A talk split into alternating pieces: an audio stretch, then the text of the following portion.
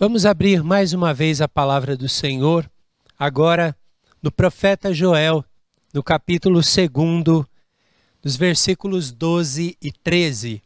Joel 2, versículos 12 e 13. E a palavra do Senhor nos diz assim: Ainda assim, agora mesmo, diz o Senhor, convertei-vos a mim de todo o vosso coração, e isso com jejuns, com choro e com pranto. Rasgai o vosso coração, e não as vossas vestes, e convertei-vos ao Senhor vosso Deus, porque Ele é misericordioso e compassivo, e tardio em irar-se, e grande em benignidade, e se arrepende do mal. O profeta Joel não é mencionado em nenhum outro lugar da Escritura. No seu nome a declaração de que só o Senhor é Deus. Não temos como datar essa obra precisamente, mas o seu conteúdo fala de Jerusalém e fala de um templo em bastante atividade. Contudo, meus irmãos, há mensagens essenciais nesse livro. E como em toda a Escritura, porque toda a Escritura é inspirada por Deus. O nosso Senhor Jesus e os seus apóstolos citam o profeta Joel. E nessa noite, nós vamos também ler e aprender lições extremamente importantes deste livro da palavra do Senhor. No capítulo 1 de Joel, ele cita uma praga de gafanhotos. E esses terríveis insetos Algumas vezes chegam a centenas de milhares e podem devastar plantações inteiras. Por exemplo, no capítulo 1, aqui no versículo 4, a palavra diz assim: O que deixou o gafanhoto cortador, comeu-o o gafanhoto migrador. O que deixou o migrador, comeu-o o gafanhoto devorador. O que deixou o devorador, comeu-o o gafanhoto destruidor. Esse verso parece se referir a quatro ondas separadas de gafanhotos, cada uma comendo aquilo que a outra havia deixado, até que a terra estivesse completamente despojada de folhagem. E para uma nação que necessitava tanto da plantação, aliás, o nosso contexto também, nós precisamos é, das plantações, precisamos do fruto da terra. Mas aquele contexto representava uma praga terrível, que podia significar crise, miséria, fome e morte para o povo. Na sequência, Joel traz uma nova devastação. Porém, esta não era causada diretamente pelos gafanhotos. Não. Essa ele chama de dia do Senhor. Quando a gente pega aqui no capítulo 2 e os primeiros três versículos, nos diz assim a palavra: Tocai a trombeta em Sião, e dai voz de rebate no meu santo monte. Perturbem-se todos os moradores da terra, porque o dia do Senhor vem, já está próximo. Dia de escuridade e densas trevas, dia de nuvens e negridão como a alva por sobre os montes, assim se difunde um povo grande e poderoso, qual desde o tempo antigo nunca houve, nem depois dele haverá, pelos anos adiante, de geração em geração. À frente dele vai o fogo devorador, atrás chama que abrasa, diante dele a terra é como o jardim do Éden, mas atrás dele um deserto assolado, nada lhe escapa. Aqui ele fala de uma grande devastação e ele até usa como figura de linguagem uma referência lá dos gafanhotos que muitas vezes são comparados a exércitos, mas aqui ele fala desse outro exército, dessa outra devastação que viria e que faria muito mal para a nação. Sabe, meus irmãos, É tão terrível esse dia de juízo da parte de Deus que é feita uma pergunta retórica no capítulo, no mesmo capítulo 2, no versículo 11, dizendo assim: O Senhor levanta a voz diante do seu exército, porque muitíssimo grande é o seu arraial, porque é poderoso quem executa as suas ordens. Sim, grande é o dia do Senhor e muito terrível. E aí vem a pergunta: quem o poderá suportar? É uma pergunta retórica, porque nós já sabemos a resposta. Ninguém poderia suportar esse grande e terrível dia do Senhor, que apresenta que no início a terra seria como o jardim do Éden, ali de tão bela, de tão bonita, de tão próspera, de tão frutífera, mas que depois que esse dia do Senhor passasse, o que iria sobrar era um grande deserto. O profeta, meus irmãos, para as duas crises, tanto a dos gafanhotos, que era terrível, mas da outra, muito mais intensa, essa segunda crise, chamada de Dia do Senhor, ele clama ao povo: arrependam-se. No capítulo 1, os versículos 13 e 14, a Bíblia diz assim: Cingivos de pano de saco e lamentai, sacerdotes, Uivai, ministros do altar, vinde, ministros de meu Deus, passai a noite vestidos de panos de saco, porque da casa do vosso Deus foi cortada a oferta de manjares e a libação. Promulgai um santo jejum, convocai uma assembléia solene, congregai os anciãos, todos os moradores desta terra para a casa do Senhor vosso Deus, e clamai ao Senhor. O povo é chamado para o arrependimento, o povo é chamado para o quebrantamento na presença de Deus, porque a devastação havia prejudicado até os serviços que eram feitos em louvor ao Senhor no templo. E no capítulo 2, a partir do versículo 12 que nós lemos, nós lemos o 12 e o 13, veja o que diz a partir do versículo 14: Quem sabe depois do clamor, depois de rasgar o coração e não as vestes, quem sabe se não se voltará e se arrependerá e deixará após si uma bênção, uma oferta de manjares e libação para o Senhor vosso Deus. Tocai a trombeta em Sião, promulgai um santo jejum, proclamai uma assembléia solene, congregai o povo, santificai a congregação, ajuntai os anciãos, reuni os filhinhos e os que mamam. Saia o noivo de sua recâmara e a noiva do seu aposento. Chorem os sacerdotes, ministros do Senhor, entre o pórtico e o altar, e orem. E a oração deveria ser assim: poupa o teu povo, ó Senhor, e não entregues a tua herança ao opróbrio para que as nações façam escárnio dele. Porque hão de dizer entre os povos: onde está o seu Deus? Meus irmãos, todos foram conclamados a esse momento de quebrantamento. Os idosos, os adultos, os jovens, as crianças, até os bebês, aqueles que haviam acabado de se casar, que deixassem de lado aquele primeiro momento que tão esperado pelos casais e fossem todos à presença do Senhor. Deus queria todos na presença dele, Deus queria todos quebrantados, Deus queria que todos priorizassem esse momento de se voltarem para o Senhor. E o que é maravilhoso e está aqui na palavra do Senhor é que diante do clamor e do arrependimento, Deus traria restauração.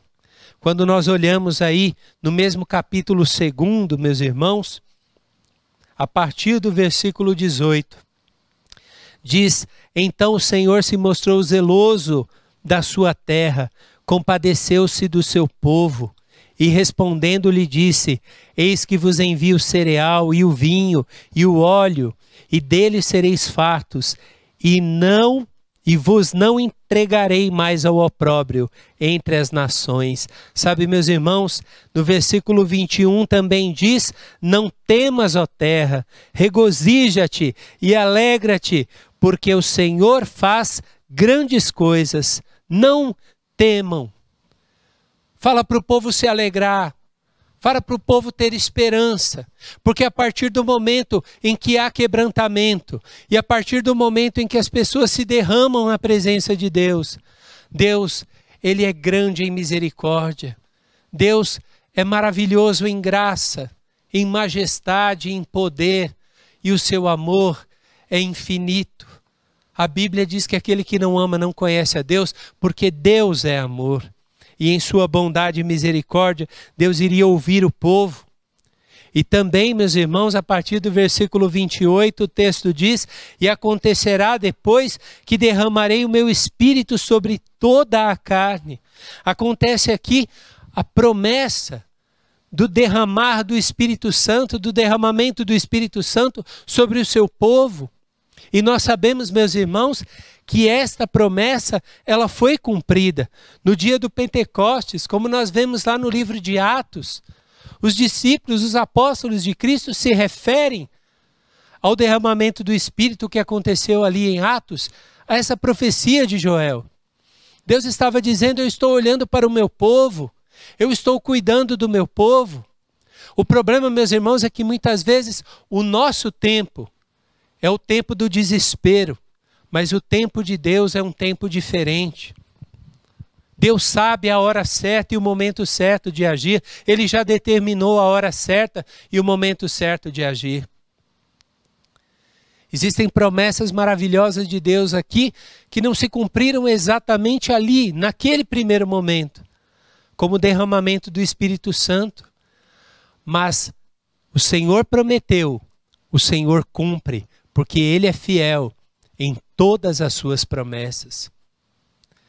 E quando o Espírito Santo foi derramado sobre a igreja, a igreja recebeu poder poder para viver o Evangelho e poder para pregar o Evangelho segundo a vontade do nosso Senhor.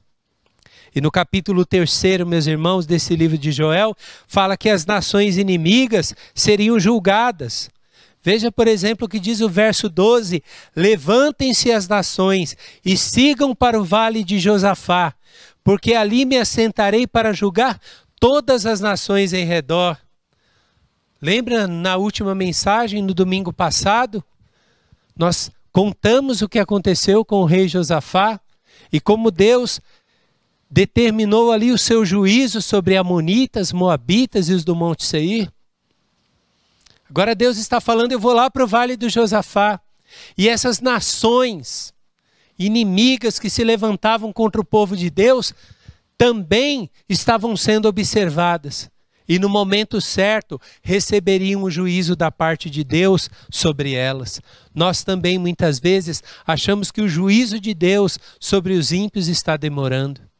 Mas saiba de uma coisa: Deus sabe e tem determinado a hora certa para executar o seu juízo sobre todas as nações. E se o livro começa narrando crise, ele termina com bênçãos para todo o povo do Senhor. No capítulo 3, a partir do versículo 18, diz assim: E há de ser que naquele dia os montes destilarão mosto, e os outeiros manarão leite, e todos os rios de Judá estarão cheios de águas. Sairá uma fonte da casa do Senhor e regará o vale de Sitim. O Egito se tornará uma desolação, e Edom se fará um deserto abandonado, por causa da violência que fizeram aos filhos de Judá, em cuja terra derramaram sangue inocente. Judá, porém, será habitada para sempre, e Jerusalém de geração em geração. Eu espiarei o sangue dos que não foram espiados, porque o Senhor habitará em Sião. Sim, meus irmãos, a profecia começa com uma crise. Mas Deus termina esta palavra por meio do seu servo Joel, do seu profeta Joel, mostrando as bênçãos que acompanharia o povo do Senhor. Que o povo do Senhor não está esquecido, que o povo do Senhor não está abandonado, mas Deus está dirigindo, Deus está conduzindo a história do seu povo em todo o tempo. Crises, problemas e dificuldades devem, meus irmãos, se tornar em oportunidades para avaliar as nossas vidas diante de Deus. Aqui, diante da crise e de cada uma delas que foi narrada nesse livro, Deus chama o povo para perto de si. O povo entrava em crise, Deus falava: venham até mim, e venham em oração, venham em humildade, com jejum, com assembleia solene, quebrantamento na presença de Deus. No momento de crise, meus irmãos, é hora de nós avaliarmos a nossa vida diante de Deus. Não quero dizer aqui que as nossas crises e aflições sejam resultados de pecados que nós estamos ou tenhamos praticado. Mas uma coisa é certa: algumas crises que nós enfrentamos, elas são sim fruto dos nossos pecados.